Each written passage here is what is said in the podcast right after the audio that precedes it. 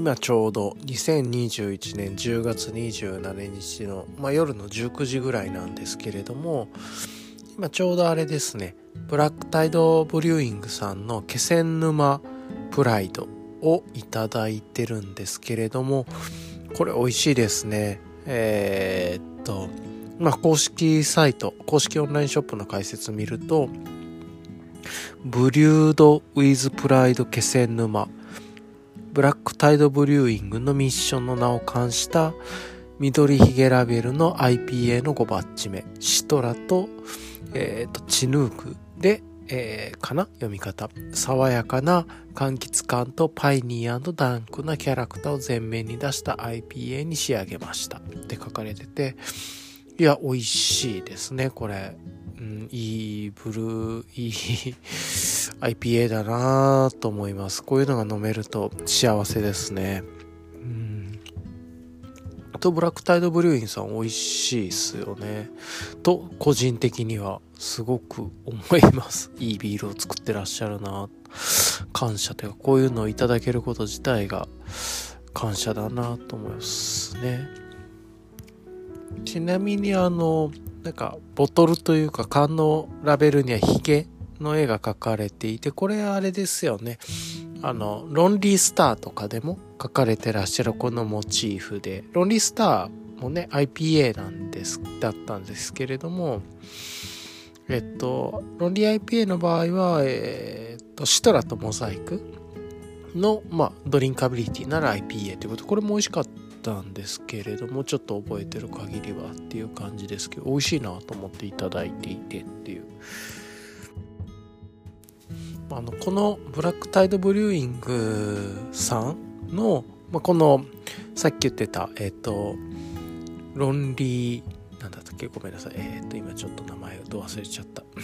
ロンリースターであるとかあとはこの今回の気仙沼プライドとかでいうこのヒゲのモチーフっていうのはおそらくえー、っと、あれですよね。ラクタイドブリューイングさんで確か営業されていらっしゃる丹治さんという方をモチーフにされていらっしゃるんじゃないかなと思ってて、ちょっとなんかいろんなご縁があって、えー、っと、トークでこの丹治さんのお話を聞いたことがあるんですけど、もちろん向こうは僕のことはご存知ではなくてっていう感じで、こちらが一方的に丹治さんのお話を聞く場にいたっていう感じなんですけれども、まあ、やっぱりなんかすごく熱く、その、ビール作りに、えー、と、と思いをかけていらっしゃる方で、確かあの、震災のこととか、東北の震災のこととかをベースに、えっ、と、その、なんでブラックタイドブルーイングさんに参加されたかっていうことをお話しされていたりとかして結構お話を伺って感動した心にめちゃくちゃ響いたなと思ってそこからブラックタイドブルーイングさんのビール気になっていてまあ、手に入る機会があれば飲ませていた飲ませていただいてちょっと大変なら飲んでいて、うん、これでコツコツコツですけど自分がやっぱり飲める範囲っていうのも限りがあるんですけど今で言うとこれで何種類目だろう。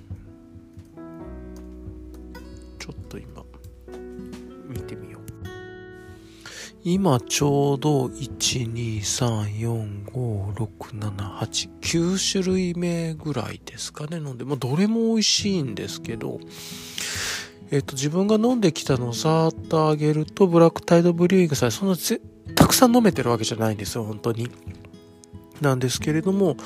えっ、と東北プライド気仙沼マイフェイバリットそれからロンリースタースーパーナギホヤ、ボヤ、ハイタイド、アーリータイド、ストレートシムコ、で、気仙沼プライドです。ね。これどれも美味しいなと思ってすごく、いつも美味しく、美味しくいただいてるっていうところで、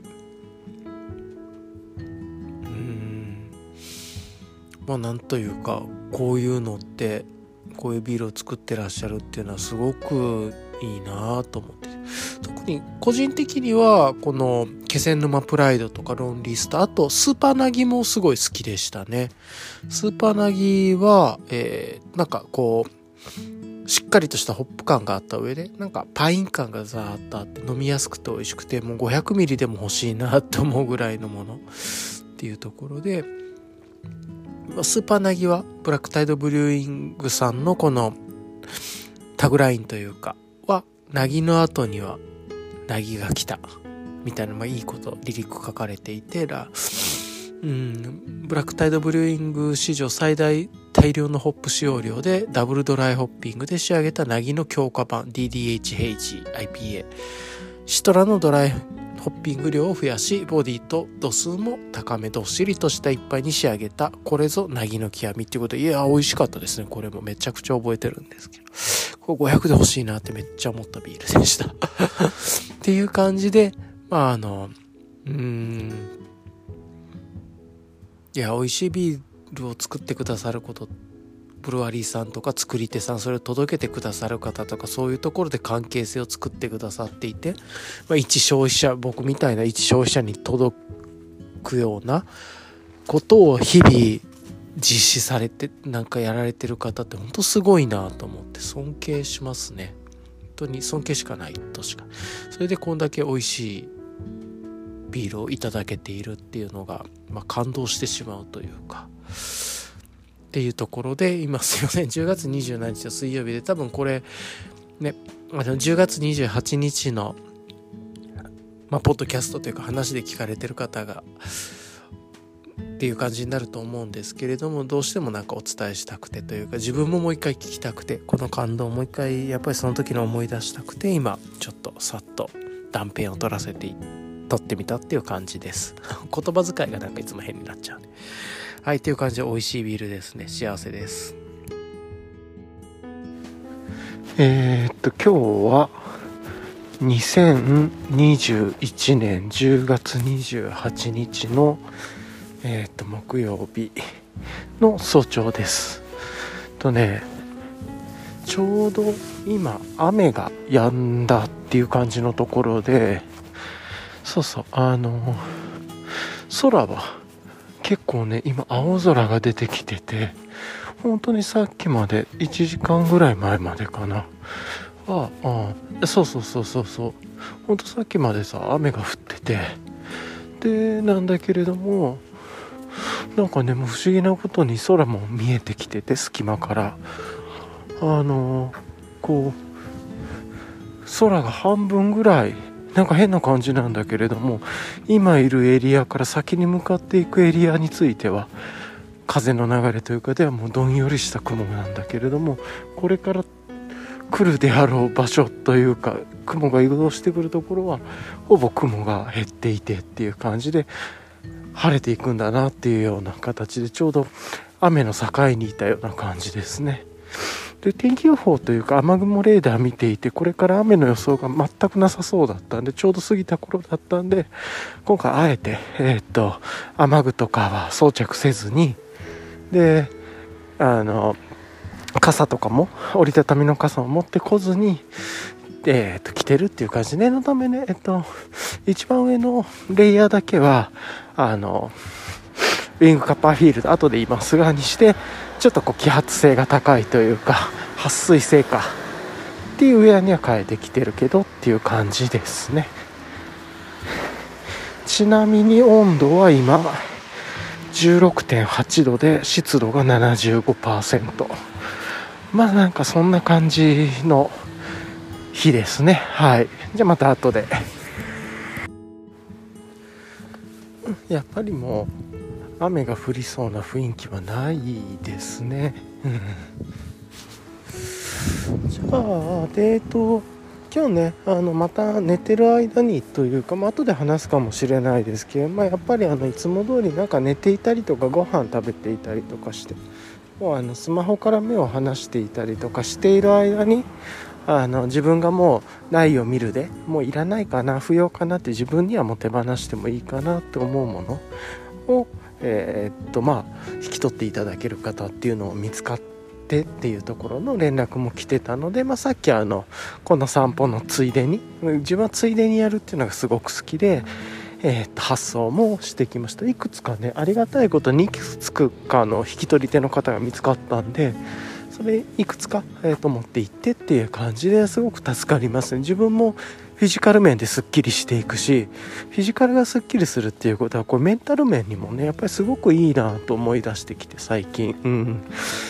なんかこう手放していくというかこういうのってすごい大事だなって unlearning みたいな感じっていうんですかね。まあなんかすごくいいなと思ったりしました、うん、気持ちいいですね。ありがとうございます。という感じで今日の散歩で、まあ、いつものレイヤリングの話をするとえー、とまあもう本当にいつも通りの格好をずっと今ルーティンで続けています。とまず山と道さんの一番ボッ、えー、とトップのアンダーウェアが大和道さんの100%ライトメリのジップかな。あの胸元までジップで開く薄手のメリノの長袖。にその上にもう超優秀な本当に素晴らしい製品のアルファベストをつけてます。アルファベストです。これがもうほんとすごくいいですね。これで散歩クオリティめちゃくちゃ上がりました。っていうのと、うん、そうそうそう。であとはその上にEnlightened Equipment の、えーと、ウィンド Copperfield シャツ。でこれはいつもはあのいつものルーティンだった UL シャツなんだけれども長袖の。うんそうそうそうそう。うん。なんだけれども今は。えー、っと。今日さっきあのもしかしたら雨がパラパラっと来る。止むもう雨雲ないっていうのは分かってたんだけどもしかしたらパラパラっと来た時用のためにちょっと UL シャツよりもう少し撥水性がありそうなっていうのとフードもついてるっていうところで、えー、とこのウィングカッパーフィールドの方を選んだっていう感じですね。うん、であとは、えー、と下にタイツで、えー、100%メリノの薄手のタイツとその上に DW5 ポケットパンツに、え、靴が、えっ、ー、と、ビボボヤヘッドの秋冬用の耐水モデルも最近ね、ずっと言ってますが、最初もともと防水って書いてたんですけど、なんかしれっと耐水に変わって、防水に近い耐水にって 表記が変わってて、まあそうだろうなとは思ってたんですけど、ビボなんで。まあまあ、そこはいいとして。はい。で、あとは、靴下ね、いつもアトリエブルーボトルさんの靴下履いてるんですけど、旅みたいなやつ、メリノの。メリノ95%とかなんかね今日はちょっと違っていてあのインジンジの、えーと、トレイルミッドウェイソックスかなあの長めの、えーと、長さがくるぶしまでだけちょっと長めのインジンジのトレイル用の、えーえーと、ソックスで、まあ、5本指の靴下ですね。5本指の靴下まだあんまり履き慣れてなくてなんか履く時にいつも指がうまく入れられないっていうことが起こったりしますね。まあまあまあそんな感じ。であといつもあの帽子もかぶっていて、えー、とこれ大和道さんのいまだにずっとかぶってるあのストレッチメッシュキャップ夏用だと思うんですけど春夏秋用だと思うんですけどあのまあ、こっちかぶっててっていう感じで今日は、えー、と JMM さんのミッドビルキャップなんか気分的にかぶってみてっていう感じですね。神大寺マウンテンワークさんヒルビリーポットとかでね有名な JMM さん神大寺マウンテンワークさんのミッドビルキャップかぶってそれに、ま、サングラスかけてでハイパーライトマウンテンギアのバーサーつけてシーノックの水筒つけてっていうもう本当にいつもの水筒コースですね。でさっきあのバーサで言うとウエストバッグがちょっとメガネが曇ったんでサングラスが曇ったんでメガネ拭きを取り出してみた。らなんかちょっとねメガネ拭きにカビみたいなのがついててポツポツポツすげえショックで、まあ、出してもうすぐ洗おうと思いました、まあ、あのサングラスとかね水滴とかが曇ってこうわーっとつく時があるんでそれ拭いてて置いてたからかなとか何かあんまりこうメガネ拭きのクリーナーがこうカビっぽいのがつくことって今までの人生でなかったんで結構ちょっとショックな感じ。こればあさんにまで影響いってたら嫌だなってちょっと思ったりとか。はちょっとしたりとか。まあちょっと後でアルコールスプレーとかでばあさんのこのメガネ拭き入れてた場所もちゃんと拭かないとなとか思ったりしました。覚えとこうこれ。自分に対してはメモだね。ちゃんとアルコールスプレーで拭くっていうのを覚えてでだいぶねやっぱり雲模様も良くなってきていて空がゆっくりですけど空が出てきてますね。はい。でも雨降らないだろうなってもう今日は一日天気この後良くなりそうだなって雰囲気です。っていう感じですかね。はい。なんで気温もまさっきも言いましたけれども今14.5度で湿度86%湿度はなんかいつもに比べてもやっぱ雨上がりの後だからだと思うんですけどすごい高めですね。っていう感じでだいたいいつものこの坂道を上がってきてちょっとしたところですごく暑くなってくるんで今上着のジッパー開けてっていう感じでこの辺りジッパー開けるとあのジッパー閉じてる間アルファベストが保温というか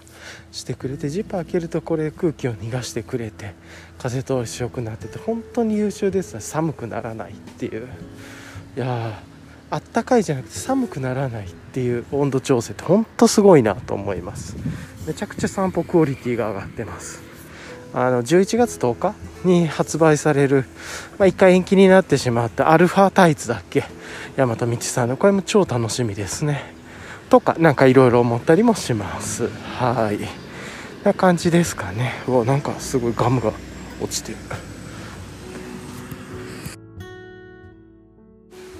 じゃあまあまあ。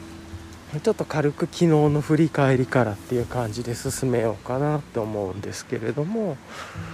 うんまあ、昨日の振り返りとしては、まあ、まずはいつものルーティンあの昨日も話してた通りいつものルーティンをこなしてっていう感じでもう普段通りルーティンをこなす日っていう感じで淡々とえー、っと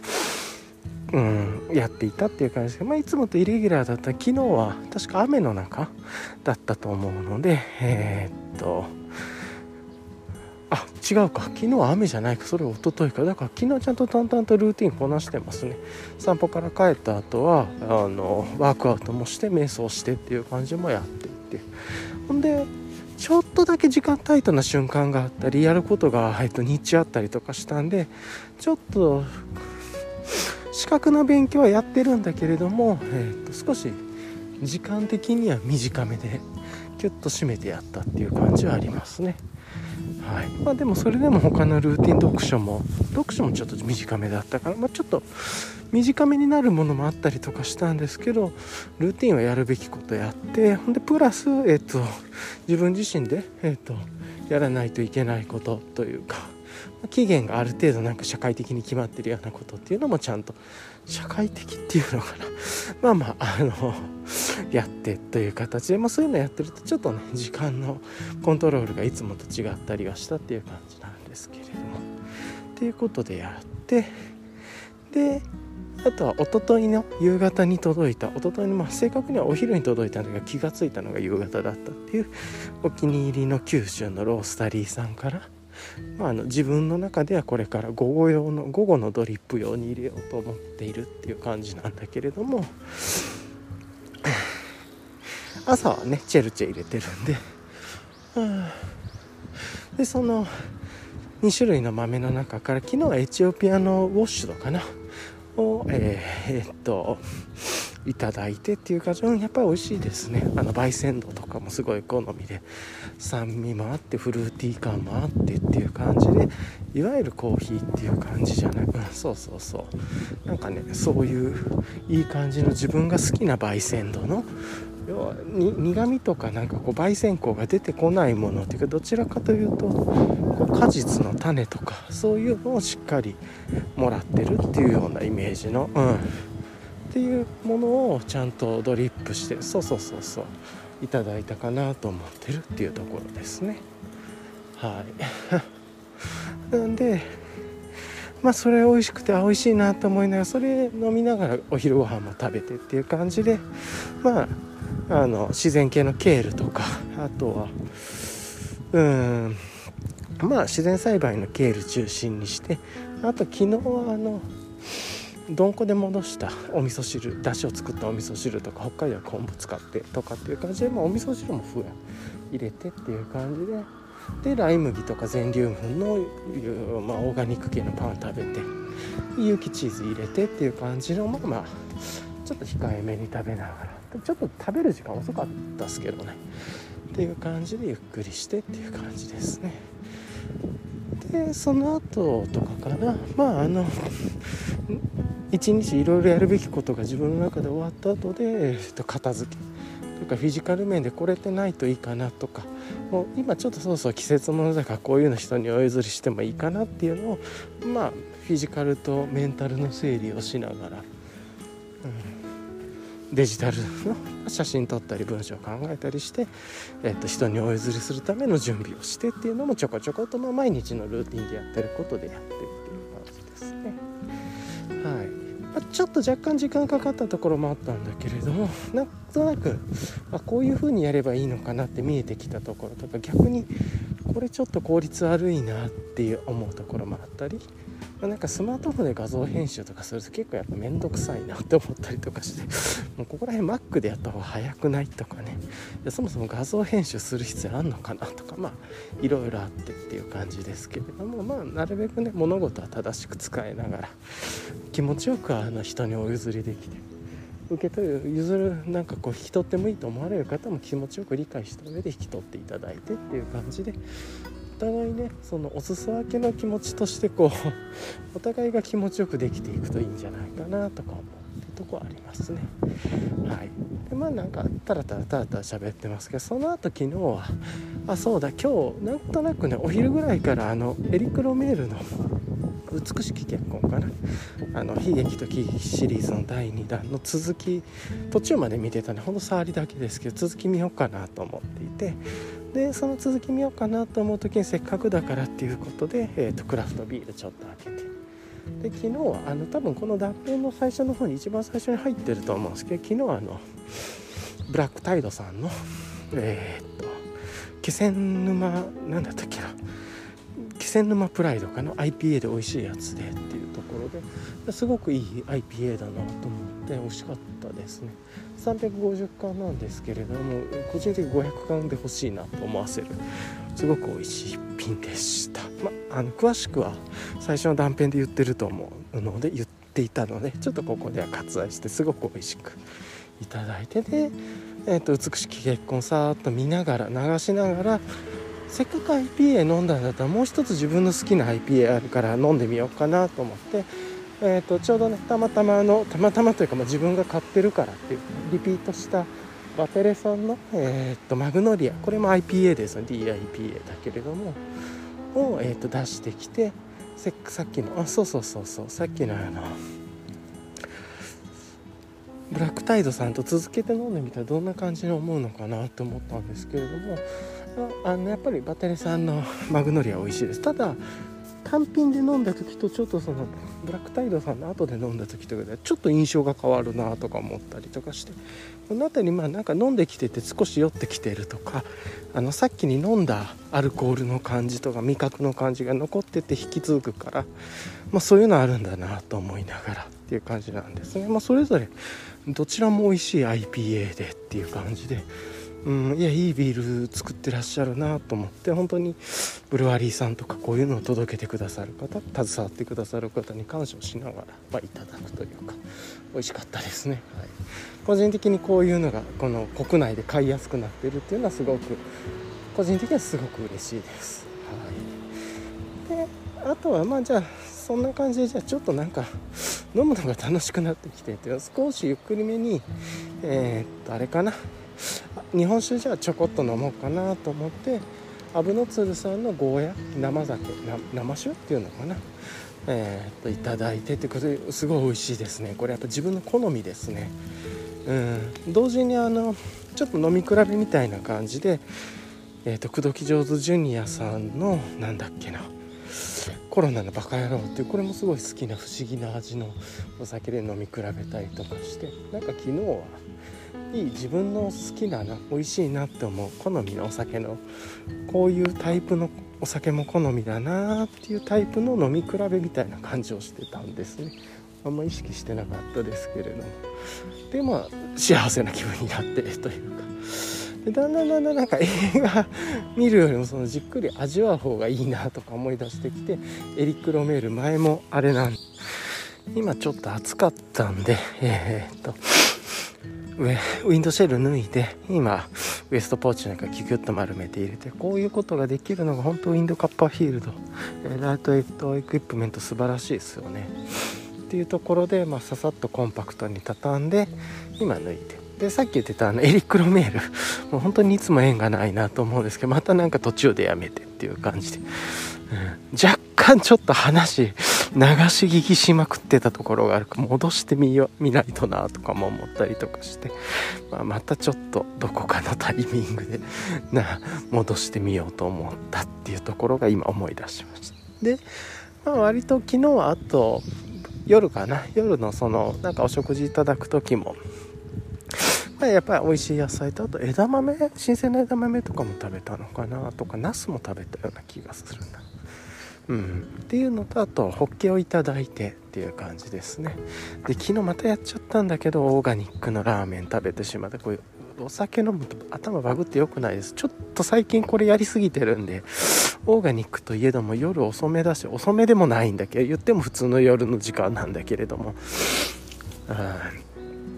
ちょっとやめた方がいいなと思って 6時台7時台ぐらいなんですけどこれやめようと思ったりもしました。ね。ちょっと若干あの体重が落ちていくスピードが遅くなってるような気もしているんでここをしばらく。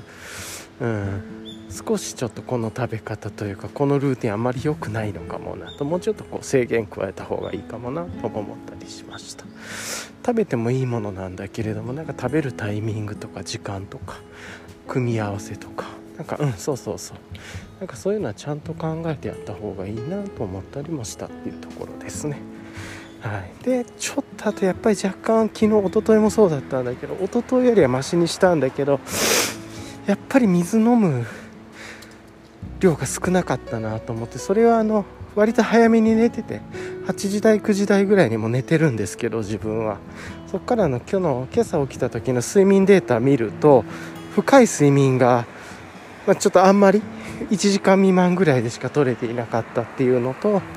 うん、あとはあのそうそうそう。あとはあの心拍が今いつも言ってるんですけど寝てる時は自分は50代中盤から前半ぐらいに行ってほしいんですけど60平均で61とか2とかなんかそんなもんだ。若干高めだったんでやっぱりもっと水飲んでもっと体落ち着かせて寝ないと本当はダメだっていうとこも分かってたんだ。けどできなかったっていうところでなんかね本当にやっぱ美味しいビールいただいてる時とか美味しい日本酒いただいてるとこの水とのバランスが崩れちゃって良くないんですよね。これは本当あの自分の振り返りとして今日本当に気をつけないとダメ。いろいろ多分こう UI というかなんか手元に先に水が近くに置いておくとか本当にそういう experience のことを考えたりインターフェース考えないとあんま良くないなと思ってるっていう感じです。はい。まあそんなことでだからちょっとずつですけれども少し少しいただきながらなんですけれどもっていう感じで感じていました、はい、であとね今日はなんかでもそんな睡眠状態だったんだけどすっごいいい夢見て自分にとっては。なんかすごい夢の世界。夢夢だから当たり前なんだけど夢の世界のような夢を見てしまって。いやめちゃくちゃ良かったなと思いました。もうちょっとあんまり夢のことはね深く語ってもなんか意味が分かんないと思うので自分がこうこれを聞いた時にこのその時に思った気持ちとか夢を見た時に感じたこととかを自分で思い出してほしいなと思うんですけど、ま、すごい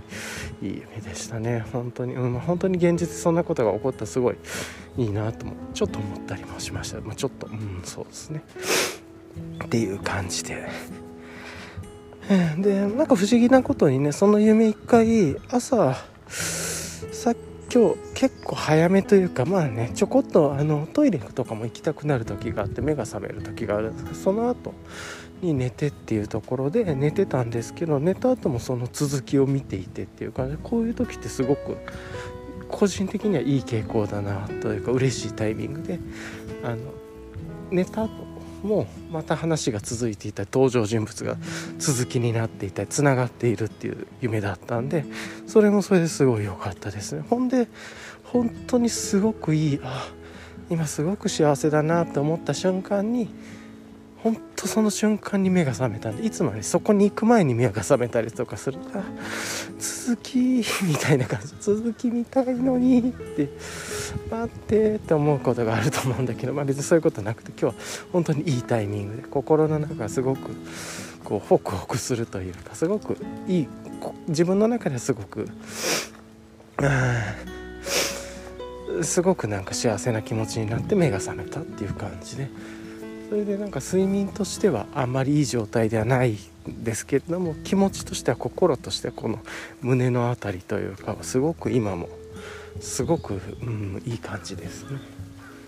まあ、うん、っていうのもちょっともしどこかでまたまあ明日自分はこれ聞いてるでしょうけれどもその後にでも、えー、とまた1年後とかなんかどこかのタイミングでまた何かで自分が聞くことがあったらあのこれ思い出してほしいなとか思ったりしましたこの時の気持ちは。はい。やっぱりね、うん、あ心ってどこにあるんだろうみたいなことで脳なのか胸なのかいやいやなんとかなのかっていうのもあると思うんですけどなんかねこう脳が感じてたりとかするんでしょうけれどもそれでもこのなんか胸の辺りがふじわっとなるっていうのはすごく不思議な感じはしますね。まあまああのちょっと長く話してもあれなんでそんなことを思ったりしました。カラスが鳴いてるね。はい。っていう感じで、まあ、それで起きてで、まあ、さっきも話した通り、えー、っと自分がもう手放そう。ないを見るで手放してもいいかなと思って置いていたものっていうのを、えー、っともうなんか今日はねすごく引き取ってもいいよっていう方がたくさんいらっしゃっていてまあなんかいくつかちゃんとそういうのを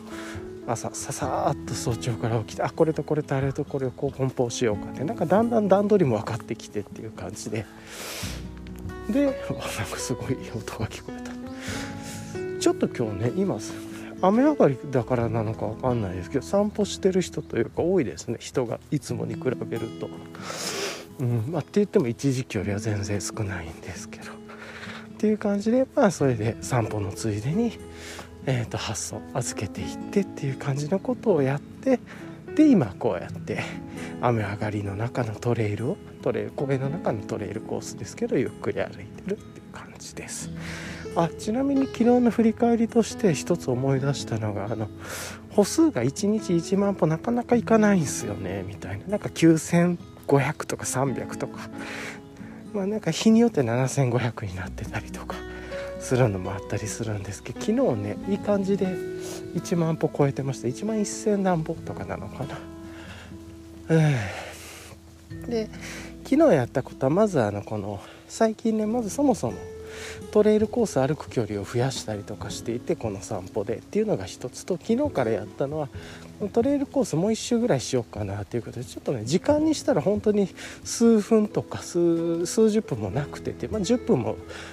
10分ぐらいなのかなぐらいのこのコースを1つ増やしてっていう感じでただまあちょっと自分では飽き性なんで同じものを2回見るのちょっと嫌だ。なんか飽きそうでこれ続かなさそうだなとか思ったりもしてるんだけど、まあ、まそれを増やしたことによってそれで戻った時にちょうど9500歩ぐらいだったんですかね。だからその後まあアップルウォッチつけててっていうのをつけてる時間で家の中動いていたりとかいろいろその片付けとかあと家事したりゴミ出ししたりとかいろいろしてると結局2プラス1000ぐらいアカウント1500とかカウントされてるんですかね。っていう感じで、えーとまあ、だからそういう意味で家事ってすごい大事だなと思ってるんですけど。で1万1000とか超えてたんでまあ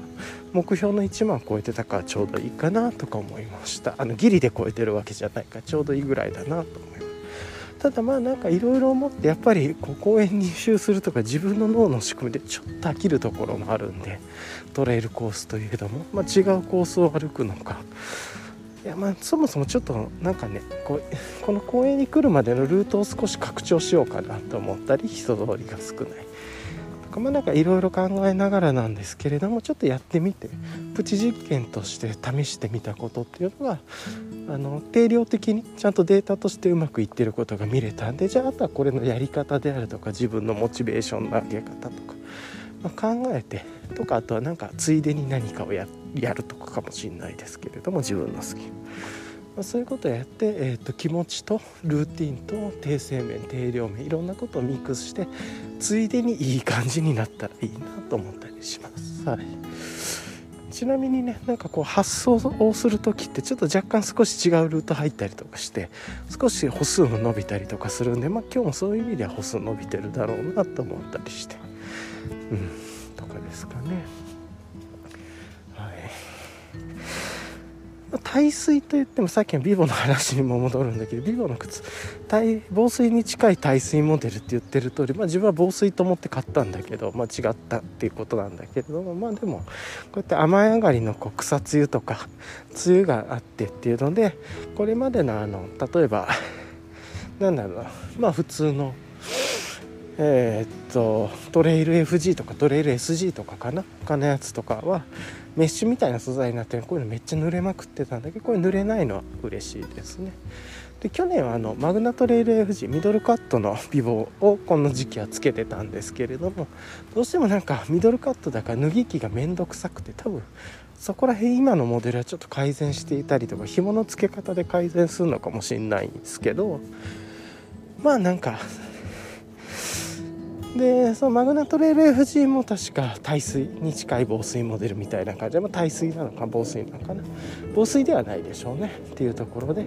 耐水モデルでっていうところでそういうところ不満はなかったんですけど今年はそれをあえてローカットにしてみてっていうところで散歩に行く時のなんか靴の脱ぎ着が面倒くさくなくていい感じですね。はい、ここら辺もちょっとあの今のモデルも普通の靴紐じゃなくて、えーと、サロモンのクイックレースキットっていうあのピュッと縛って靴紐にピュッとなんかこう何なんだろうこうコードロックみたいなピュッとこう紐に差し込むだけでこうなんて靴紐の調整ができたりとか紐も外れないし脱ぎ着も楽だしっていうところで基本的にも紐の調整しなくて毎日履けてるような状態なんでうん。なんかこういうのをマグナトレール FG につけてもいいのかなとか。確かマグナトレール FG は普通の靴紐だったと思うんで。なんかそういうとこ改善するともうちょっと脱ぎ着しやすくなるのかもしれないですね。そういう意味じゃ玄関に置いてる靴ちょっといろいろ入れ替えてもいいかもしれない。なんかね多分まだねルナさんとかちょっと出てたり春秋用のそのビボのエントリーモデルの靴とかも出てたりとかしてるんでこの辺りしまって。でそうすると多分靴箱の中でも救急になってると思うんでもう人にお譲りしてもいいかなと思うものとか手放していいものかなって思うのを見つけてでそうするとまた靴の箱がないとかなんかそうなりそうだけれども、うん、まあまあなんかそんなことを感じながら、うん、物の整理とか季節物の入れ替えとかこうやって散歩の毎日の自分は結構この散歩が好きなんで。散歩のルーティンを楽しくできるような気軽にできるような生活にしていきたいなとちょっと思ってます。はい。まあそんな感じですかね。はい。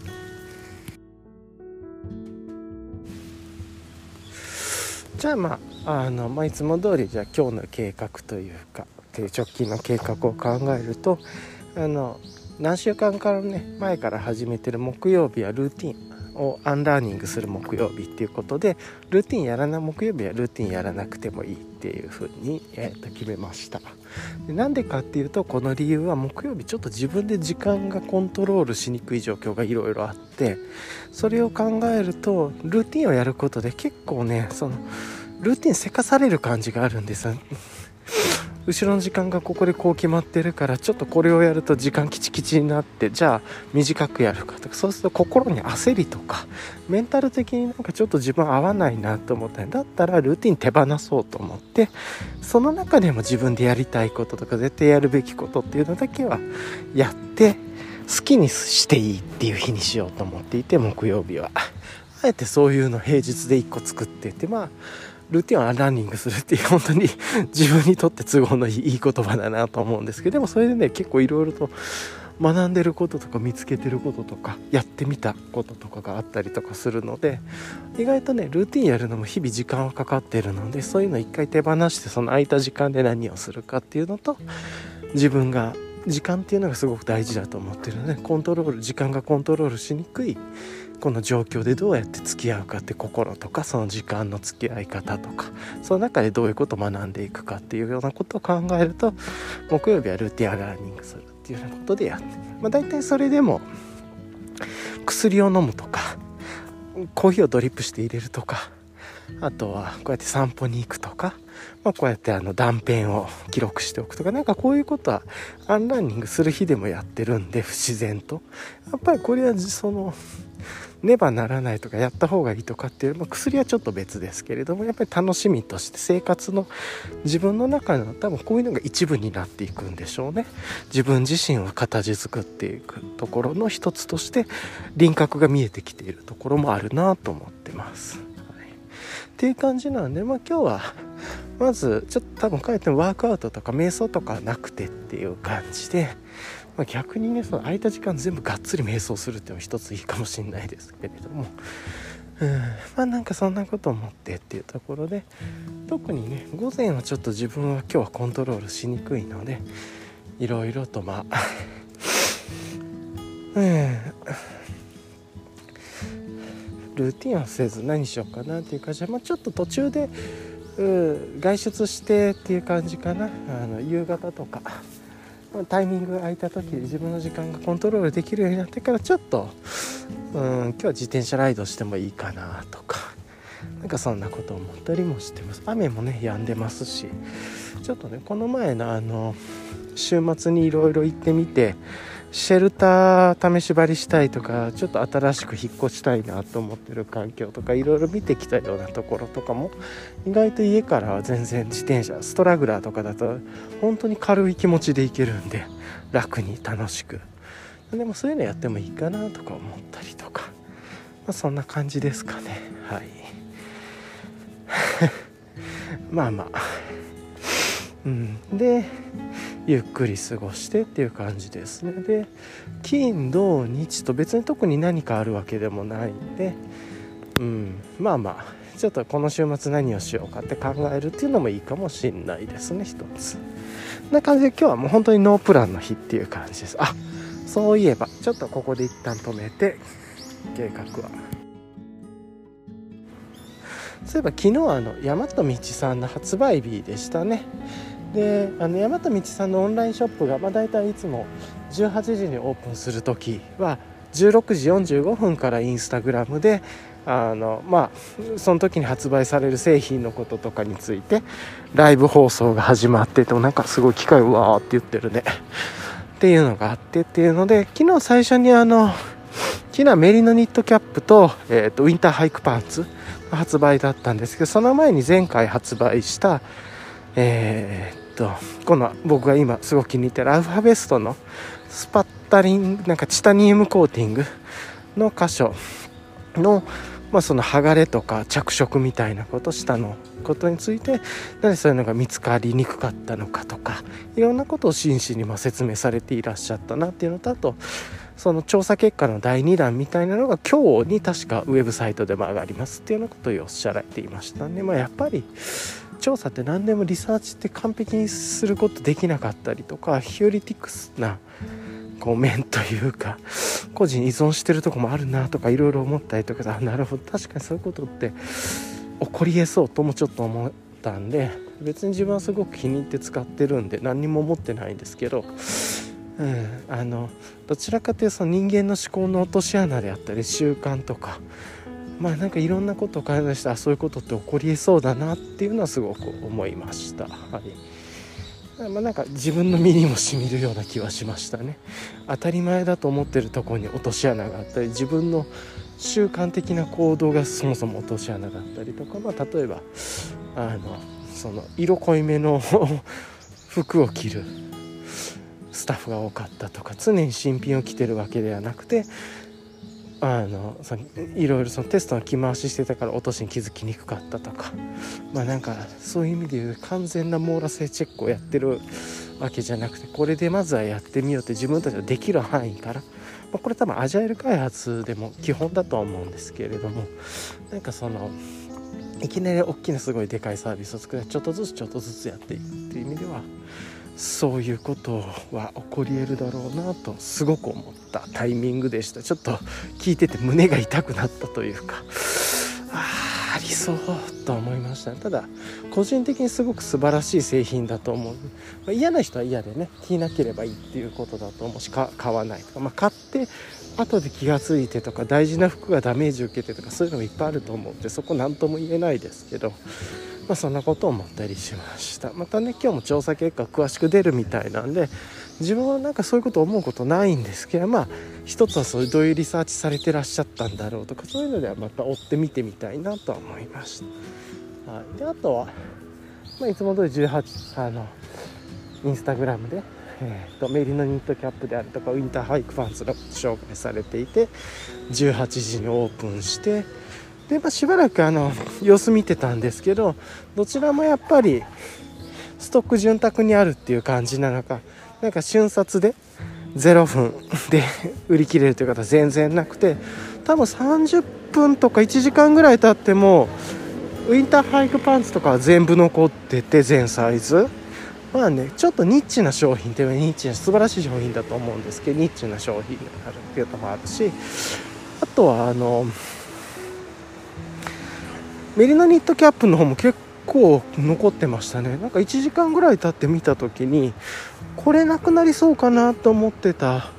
のとはちょっと違うけどなんかディープグリーンってディープフォレストと売れ売り切れてたの僕が見た時でいうと1時間ぐらいかな30分か1時間ぐらい経って見た時はディープフォレストとあとグレイとあと何だっけちょっと白色系だっけなちょっと忘れちゃったけれどもそれが売り切れてます。なんかねブラックとかネイビーが先になくなるのかなってああいうちょっと使いやすいような色？と思ったんだけどそうそうそう。それはね全然残ってたっぽい感じ。まあ今日見たらまた違うでしょうけれどもっていう感じで、ま、そんな感じでなんか人の好みとか見ててなんとなくなんかインスタライブのコメントとか見ててもディープフォレストが人気っぽいですね。使いやすいのかな。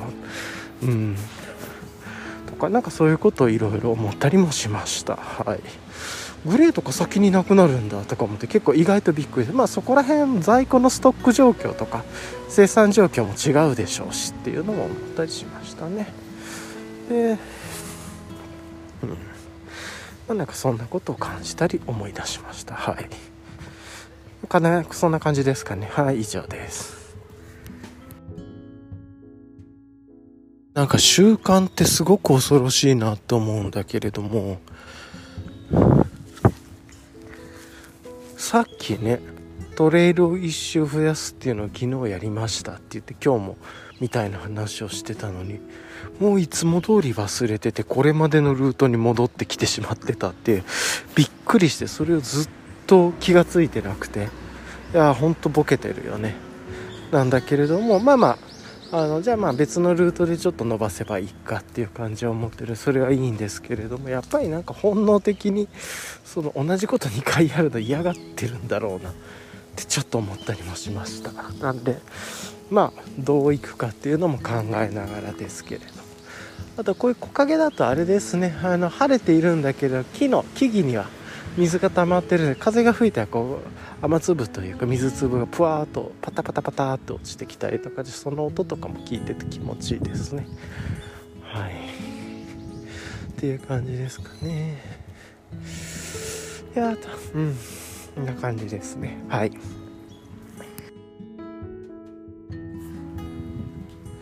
さっきねなんかじゃあまあいつも通りこの後今日の自問自答する練習してみようかなと思うんですけれどもさっきねなんか朝最初の方で話しながらあこのテーマ今日の自問自答にしたらいいなと思いつつ話なんか言葉が出てきたことがあったんだけどまたちょっとそれも忘れちゃったんで何だったっけなみたいで。さっき話したこともっと最初から思い出して話すのも辛いんでえっ、ー、とまあちょっとふわっと最近自問自答していたことっていうので考えて話していくといいのかなと思ったりします。ちょうどこう日の光とかがすごく美しくて綺麗ですね。いい感じの景色というか。うん。昨日はねえー、っとまあ成果を求めてるものよりはなんかプロセスでたどっていくものがそのうち正解になってる状態の方が自分は合ってるなみたいなことを思っていてまあ健康のこととかをベースに話してたんですけれども自身の体格であるとか体型であるとかあそうそうそうなんかそういうことっていうのをなんかそのいわゆる成果にコミットするっていうような感じでそこを追っかけて数値的に追っていくっていうことではなくて自分はなんか全然違うことを改善しようと思ってた結果的にそういうことがついてきたっていうだけでその状態の方が継続性があったり気持ちよさがあったりまだ伸びしろがあったりとかするなとかなんか自然についでにお土産がついてくるような感じというかなんかそれがちょっと自分の思想に影響を最近与え出してきてるとこもあるなみたいなこと昨日は自問自答したりしてました。健康面からかな。でその前はまあいっかっていう考えであんまり他人とか人とか考えずにとかっていうことでまあその状況軌道修正とかせずにあんまり自分でコントロールせずに、まあ、アンコントローラブなとこも楽しむというか、まあ、様子見てみるっていうことは歴史から学んでいることでなんかこれが絶対そうでなければいけないって思い込みを外していこうっていうようなことを考えたり自問自答したりして。で、まあ、最近の、まあ、ずっと言ってるけどスマッシュヒットとしては、うん、そうそうなんかあの「ない」を見るっていう言葉で、うん、これがないとどうなるんだろうっていうようなことを自分で考える自問自答してそこでも自問自答してあその方がいいなって思うことを率直に従ってじゃあどうすればいいってやっていくっていうようなことですね。フィジカルでもあのメンタルでも何でもいろんなことで活用できる。結構抽象度がすごく高くていい問いだなと思っていて最近の自分の中ではすごく気に入っている問いの設定自問自答から出た言葉ですね。すごくいいですねこれは。であとはまあなんかそこら辺のことかあそうそうそう、うん、そうそう。なんかねそういうこと考えてると普通にまあずっと言ってる通りその自分の健康のことから発展して健康を、えー、で健康を支えるために時間がコントロールできる足場がいるっていう足場として時間のコントロールが絶対大事だっていうこと。でまあそういう意味で言うとちょっと大事なのはやっぱり金銭的なことっていうかあの必要では必要であるが重要ではないというかそういう意味で言うと金銭的なことも一つあるね。今のセリフはあのあれですね。あのニューシネマパラダイス。ジム・ジャームショニューシネマパラダイスで、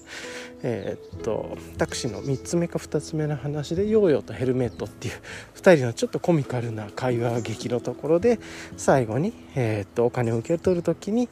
まあ、お金を騙して渡そうとしたというか1枚抜いてあえてお前騙されんなよっていうことでそういう話をしてる時に、まあ、同期師というか大道芸人のタクシーの運転手になったばっかりの、えーとヘルメットかな？ヨーヨーどっちだったかちょっと忘れたけれど。がえー、っと金銭は必要であるが重要ではない。もしくは金銭は重要であるが必要ではないか。まあなんかそういうことをさらって言っててなかなか資源いい言葉だなと思って聞いたりしてました。はい。であとそういうので言うともっと自分はフィジカルの整理というかやっぱり空間気持ちよく過ごしたいっていうのもあるんで環境とか空間とか。あと物とか。で最近で言うと執着とか後悔とか。まあなんかそういうこと考えたりとかしながら。でそういうのっていうのを全部トータルして見ていくとそうそうそう。そういうの全部ねなんかトータルして見ていくとあの何て言うのかな。結構いろんなところで話がつながりだしてくるんだけれども今ここっていうところがやっぱりどうなってるのか。今ここを見つめながらうん。考えることってすごく大事なんだなって思ったりしましたっていう話がありますね。うん。まあ、あと昨日の自問自答としては病院のこととかね。なんかちょっとこう一つに病院固定しなくてもいいんじゃないかなとか。なんかいいところは固定で抑えながらちょっとずつ変化つけていくっていう。じゃなんか半分ぐらいの unlearning をかけていくというかあえて。まあ学び直しというか違うところ体験してみるみたいなそういうことも大事かなと思ったりするっていうような話をしたりとか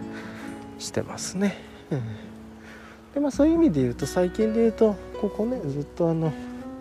失敗をしてもいいとかまあ、あの失敗することこそがいいなっていうそこら辺はあのプロセスの話ともつながってきてるんですけれどもプロセス自身が成果であるっていう考えで読むと要はとにかくプロセスどう過ごすかっていうこと自身がすごく大事っていうようなことを思ったりとかまあなんかそんなことを考えていてあともうちょっと大きなビッグキーワードとしては調和っていうキーワードもあったりとか循環っていうキーワードもあったりするんだろうなと思ったりします。あんまりね調和についてちょっと自問自答したことはあんまりなくてっていう感じなんですけれどもちょっとビッグキーワードすぎるんでもうちょっとどこかで有機的につながっていった時に話せるかなとこれは思ってます。多分ね自分は結構我が強かったり自己が強いタイプだと思うんでこの辺りを うまく調和するというかどうしても人間って社会的な生き物であったりとかするので人に助けていただいているっていうところもあると思うしまあかといってそう思うと世界自身は自分であるっていう考え方もあったりとかもあると思うんだけれどそういう中でもなんかいろんなバランスとか調和とかあとは体のこととか自然のこととか何かいろんなこと考えると循環っていうかまあっていうのをすごい大事だなって思ったりしてまあビッグキーワードとしてあれなのかな。調和とか今ここっていうのも結構大事な思想になってくるなみたいなことは思いますね。うん、そうそうそう。まあなんかそんなこと考えたりとか。して今日はなんかちょっと自問自答するっていうよりまあ自問自答してまあね自問自答すること自体ルーティンに入れてるんでやってるんだけれどもこれ自体本当はランニングしていいことだから 自問自答しなくていいかっていうのも一つの今日のあれかもしれないですねそれでもまあやりたくて今自然に自問自答考えようかってやったっていう感じなんだろうけどそんなことをねふわっと思いながら歩いたりしてますねはい。あ。とはね。はあ。なんかね昨日の夜にもちょっと考いろいろ考えてたことがあったりとかしたんだけどちょっと忘れちゃったな。なんだっけなみたいな感じがあるんだけどちょっとボケてる感じがしますかね。まあでも今日はちょっとすごくいい夢見れたんでまあいっかってもうこれでいいよ。ポッドキャストね今今日の配信もなんかすごくいい夢っていうそれぐらいのものでゆるく今日 unlearning する日だからやっとこうかなと思います。はい。っていう感じかな。あなんかそういう意味で言うともともとなんかこういうこと並行して考える時に消費のこととかやっぱり、まあ、物の整理にもつながるんだけど消費社会とかその自分が消費に偏りすぎてるなっていうのは思っていてあキーワード思い出した。まあいいや。で消費に偏りすぎてるなと思っていて。でもうちょっとその自分で作ったり作る作ることなんか完璧なものを作ってそのプロセス自体を作りながら学んでいくっていうところでなんかやった方がいいんじゃないかなって今いわゆる妙具とか DIY とかもしくは手を動かすっていうようなこととか。ねえー、っといろんなことを思って例えば生地木製で木で彫ってスプーンを作るとかでもいいと思うしなんかミシンを使って何かを直すとかってなんかそういう意味で言うと妙具とか DIY とか自分でのハンドクラフトとかそういうプロセスを楽しみながらあとリペア修理とかメンテナンスそういうキーワードもすごく大事だなと思ってちょっと今日そこは深掘りしないんですけどそんなことを思ったりもしてたんですね。ちょっとこれを置いておきたいですね。どこかで明日とかに話したいテーマかもしれないですけど消費とか DIY とか妙具とかリペアみたいな文脈でちょっと自問自答いろいろできそうだなと思ってっていうことを思い出してもともと今日自問自答しようとしてるかと思い出していてキーワードお裾分けでしたね。あのー、昨日もちょっと頭の中で考えてたりとかしてなんかねお裾分けっていうこと自体がついでにやってることでありながら調和とか循環が取れてることだったり自分にとって不都合はないんだけれども相手にとってはちょっとメリットがあるみたいなとかそういう気持ちであったりとか物の移動であったりとか。ちょっとねこの辺り多分本そうそうそうそう本格的に考えると面白いんじゃないかなとか思ったりとかしてて、うん、多分ちょっと違うんだけれども例えば蔵とかあのポポトラッチとか贈与論とかいろんなことも多分そこら辺からいろんなことがつながっていくんじゃないかなとかも思ったりしつつもちょっとここは浅瀬チャプチャプなんで置いといてっていう感じで。はい。っていうのあるんですけれども単純になんかねやっぱり自分はすごくこれあのなんだっけちょっとお名前忘れちゃったけど文化人類学者の方のあのチョンキンマンションのボスは知っているって本があってあの香港のチョンキンマンションに住んでいるあれ何系だっけ？サウジアラビア違うか。なんか系の人たち、まあ、そのその人たちの習慣をずっと追ってる方が著者の、えー、名前忘れたな。井上さやかさん。いや井川さやかさん。ちょっと違うそうだ。ねまあ、ごめんなさい。ちょっと覚えてないですけど、まあ、そこで出てきたことの一つのその人たちの考え方ですごく嘘ついたりとかなんかやるんだけどついでにできることはめっちゃやってくれるっていう。ついでだからいいよみたいななんか面倒くさいこと引き受けてくる。それなんでかって言ったらついでだからってなんかこの考えすごく自分は好きだなと思って。ついでじゃないこと頼まれてもすごい嫌だけどついでにできることはいいよって言ってっていう。うん。なんかねそれとお裾分けってすごくなんかつながるなってちょっと思ったりとかしててまあなんかたくさん作って自分では食べきれないからとか例えばなんだけど昔ではお裾分けの文化でいうと「どうですか?」って言ったりとかしてそこでコミュニケーションが生まれるとかっていうのがあると思うんだけれどもまあ今現代でもなんかそういうお裾分けっていう考え方で人とコミュニケーションしたり時間をうまく使ったりすることってなんかいろいろできるんじゃないかなってちょっと思ったりとかしててそれで今ねこういう現代的なネットワークとか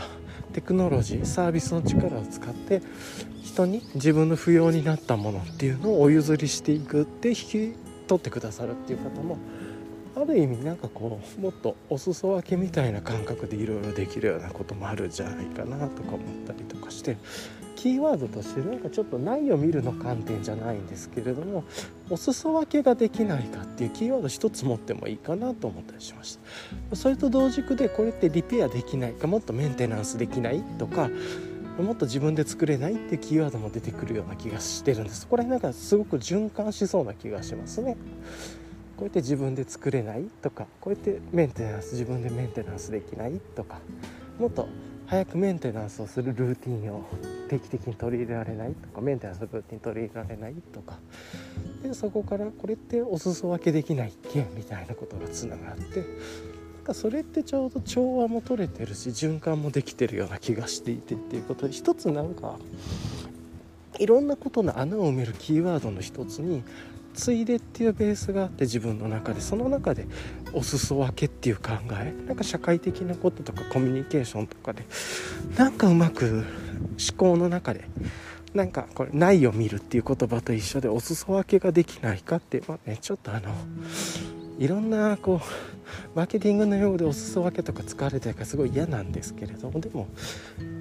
まあ、違う言い方があるのかもしれないですけどお裾分けっていう考え方もしか違う言葉でなんかいいフィットする言葉があればいいんですけれどもっていうことをちょっと昨日の夜かななんか考えてたんですよね。メモっといたらよかったですね。思い出すのに時間かかっちゃったけど。なんかこれベースで考えると自分がいろいろ思ってた消費社会のこととか時間の使い方であるとかなんかコミュニケーションの取り方とかなんかいろいろちょっとつながる思考の一つになりそうだなと思ったりとかして。っていうところで。あでまたいつも通りこの4本足の鹿とか小動物に見える木の前に来ましたね、はい、昨日も言ってた。そうそうそう。なんで。本当はねいい夢見てなかったら今日のテーマお裾分けについてみたいな感じだったと思うんですけどそれあえてやめて今日は夢についてのタイトルにしますが。自分のねやり好きでやってることなんで。なんですけどちょっとテーマとしてお裾分けっていうことは覚えておこうと思いました。うんそこでなんか自分が本来やりたかった自分で物を作るとか修理することが大事なんじゃないかというこのいわゆる消費で社会と結びついているようなところからちょっと一歩離れて自分で作るとかね、まあ、例えば野菜とかもそうだろうしあと「いただきます」っていう言葉いただくっていう言葉のことをちゃんと考えたりとかもできるかもしれないしっていう、うん、なんかそんなことをね思ったりしました。うん、ちょうどね、うん、なんかなんとなく一つ自分の中で大事なキーワードになりそうだなというか自分の中で生きた言葉になりそうだなと思うようなこともあったりしますね。まあ、言語で言うと昨日ちょっと喋ってたんですけど自分が食べてるものとか、まあ、お皿の写真を撮ってこれって何でこれを食べてるかっていうなんか全部結構説明ができるなとか何でこの材料にしてるかとか何でこの産地から選んでるかとか何でこういう状況のものだなんかそういう言語化できるっていうことはやっぱり人間の一つの特性なんだろうな。サピエンス戦士とかね、まあ、いろんなことで語られてることだと思うんですけれどもやっぱり問いを持つっていうこと自体がその抽象度の高い人間の特性というかどうしてももう言葉を持った瞬間からこの自分とは何かみたいなことが考え出してっていう。宿命のようなもんだと思うんですけどまあまあなんかそんなことを思いながら今なんかテーマが変になりましたがお裾分けっていうキーワードはちょっとそこから脳のネットワークがいろいろつながりそうだなと思って感じました、まあ、一回こんな感じかな。うん。はい。ではではまた。はい。なんかそういう意味じゃクラフトビールとかも一緒ですよね。あのあそうそうそうなんかさあの例えばこの1本の美味しいビールっていうのをなんか一人で全部飲むんじゃなくてやっぱりそれ誰かとか友達と体験一緒に杯を分けて飲みたいなってその飲んだ感想を一緒に飲んだりまあ逆にまあ2人でいるといろいろ試せるとか3人でいるともっと試せるっていうのもあると思うしそれプラスその飲んだ時の美味しいねと思う価値観であったりその体験を一緒に共有できるというこれ自体が体験の共有というかものをお裾分けしながら体験を共有していくっていうことなのかな。なんかそういうことにつながったりそういう意味であのワインっていうのもあのボトルっていうのが意味があって1本では飲めないから一緒に飲めましょうっていうそれまず会話から生まれてっていうようなことでそれもお裾分けといえばお裾分けだしっていう、まあ、そういう意味で言うとそのワインの話で言うとあの名前忘れちゃったんですけどえー、っと何だったっけ？何アニエスさんだっけ？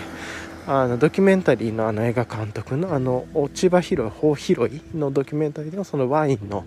できた種の、まあ、実を余ったものとかを他の人お裾分けじゃなくてもあれは勝手に取っていくっていうような感じというかそういうのが認められてるっていうのとかあったりとかするっていうのもあったりしますけどうん。なんかねそういうところとかにもつながったりするし、うん、そういう意味じゃねキャンプとかなんかそういうのも全部一緒にその段を囲んででそこで食事を共有しながらなんかねああいう時もそのあそこで一緒に焼くものを一緒に食べるっていうのもある楽しみもあればそうではなくてあの作ってきたりとか作ってきてくださったりとか仕込んでくださってきたものをあえて持ってきてくれる人とかがいてそういう人とのいただくものもう自分もそういう体験ってすごくしてるけれどもそういうので美味しいねって言ってすごく嬉しかったりとか何なんだろう。なんかそういうのって喜びにつながるところがあるのかもしれない、まあ、そういう意味ですとも翻っていうと消費社会とかって言ってるけどそれを作って作る手段とか自分たちができることをそうやって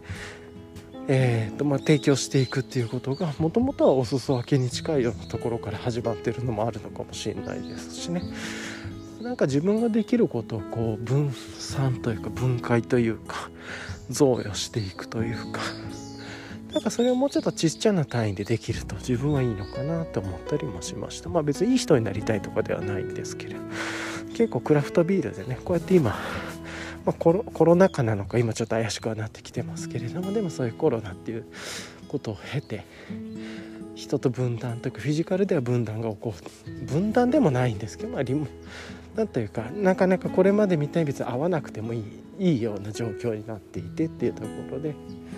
それがのよしあしとか全然話すつもりは全くなくてっていう。でもなんかそうやってみると昔はもっとこうやってね定期的に会って食事であったりとかあのそれはお店であってもなんだけれども食事であったりビールであったりいろんなものを分け合っていたんだけどそれがなくてっていう意味で言うとなんかテーマ一つお裾分けっていうのが自分の考えであってもいいなと思ったりもしました。それを目指したいっていうわけじゃないんですけどね。お裾分けをしてる状態を目指したいっていうわけじゃないんけど、まあ、ここら辺ちょっとまだ言語化ができなくて。なんですけど、まあ、手段と目的は入れ替わらないようにっていうね。あの手段が自己目的化しないようにはしたいんで自分は。そうじゃないんでってそうじゃなくてなんか自然とプロセスとしてそういう状態になってるっていう。プロセスの中で勝手にお裾分けしていたりとか喜びがあったりとか。それぐらいでいいなみたいなお裾分けをしますみたいなのはちょっと自分の中ではダサいなって思ったりもしますんでこれ自分の特性でしょうけれども、うん、とかも思いますね。まあなんかそんなことちょっと思ったりしました。うん。はい。なんかねそういうの言うとやっぱり野菜を作るとかそういうなんか自分で何か自然の恵みをいただきながらそう向き合ってでもその賄いきれないものは分けていくというかそのお裾分けがね。についてちょっと考えるっていうのは一つ自分の中で筋のいい問いの持ち方になりそうだなって気はしました。お裾分けできっけとか。これもうちょっと考えてお裾分けでできる方法ないとか。なんかその一つの角度というか視野視座視点視点でもないな。視野かな。視野でいう時にそういう風に持てると一ついいのかもなってちょっと思ったりしました。ちなみに今あのちょっとだいぶ前に思ってた散歩コース拡張しようと思ってた。今日なんか日々の習慣でトレイル一周回らなかったんでもう一周追加で。違うコースでちょっとこの閑静なところを歩くっていうようなとこも考えてやってみようかなと思ってたことがあったんでちょっとそれを今試したりしています。なんで散歩コースを伸ばしてるっていう感じですすごい気持ちいいところですねここも。はい。この辺りもね全部あのもうアンランニングしていて決めてるからこそなんか自由に時間を自分の中で使ってあまりキチキチ決めずにやるっていう感じでできるからこそ広がってる行動なんでこれ自体が例えば散歩コースを拡張する練習というかなんかねそういうことを思ったりします。全然違ういつも見てる風景と違うんで脳も刺激を受けますしね。はい。すごく良いなと思って今歩いてます。これだとねなんか同じコースをぐるっと回るんじゃないんで自分も自然に楽しく行動できてるなと思ってます、うん、飽き性なんでしょうね。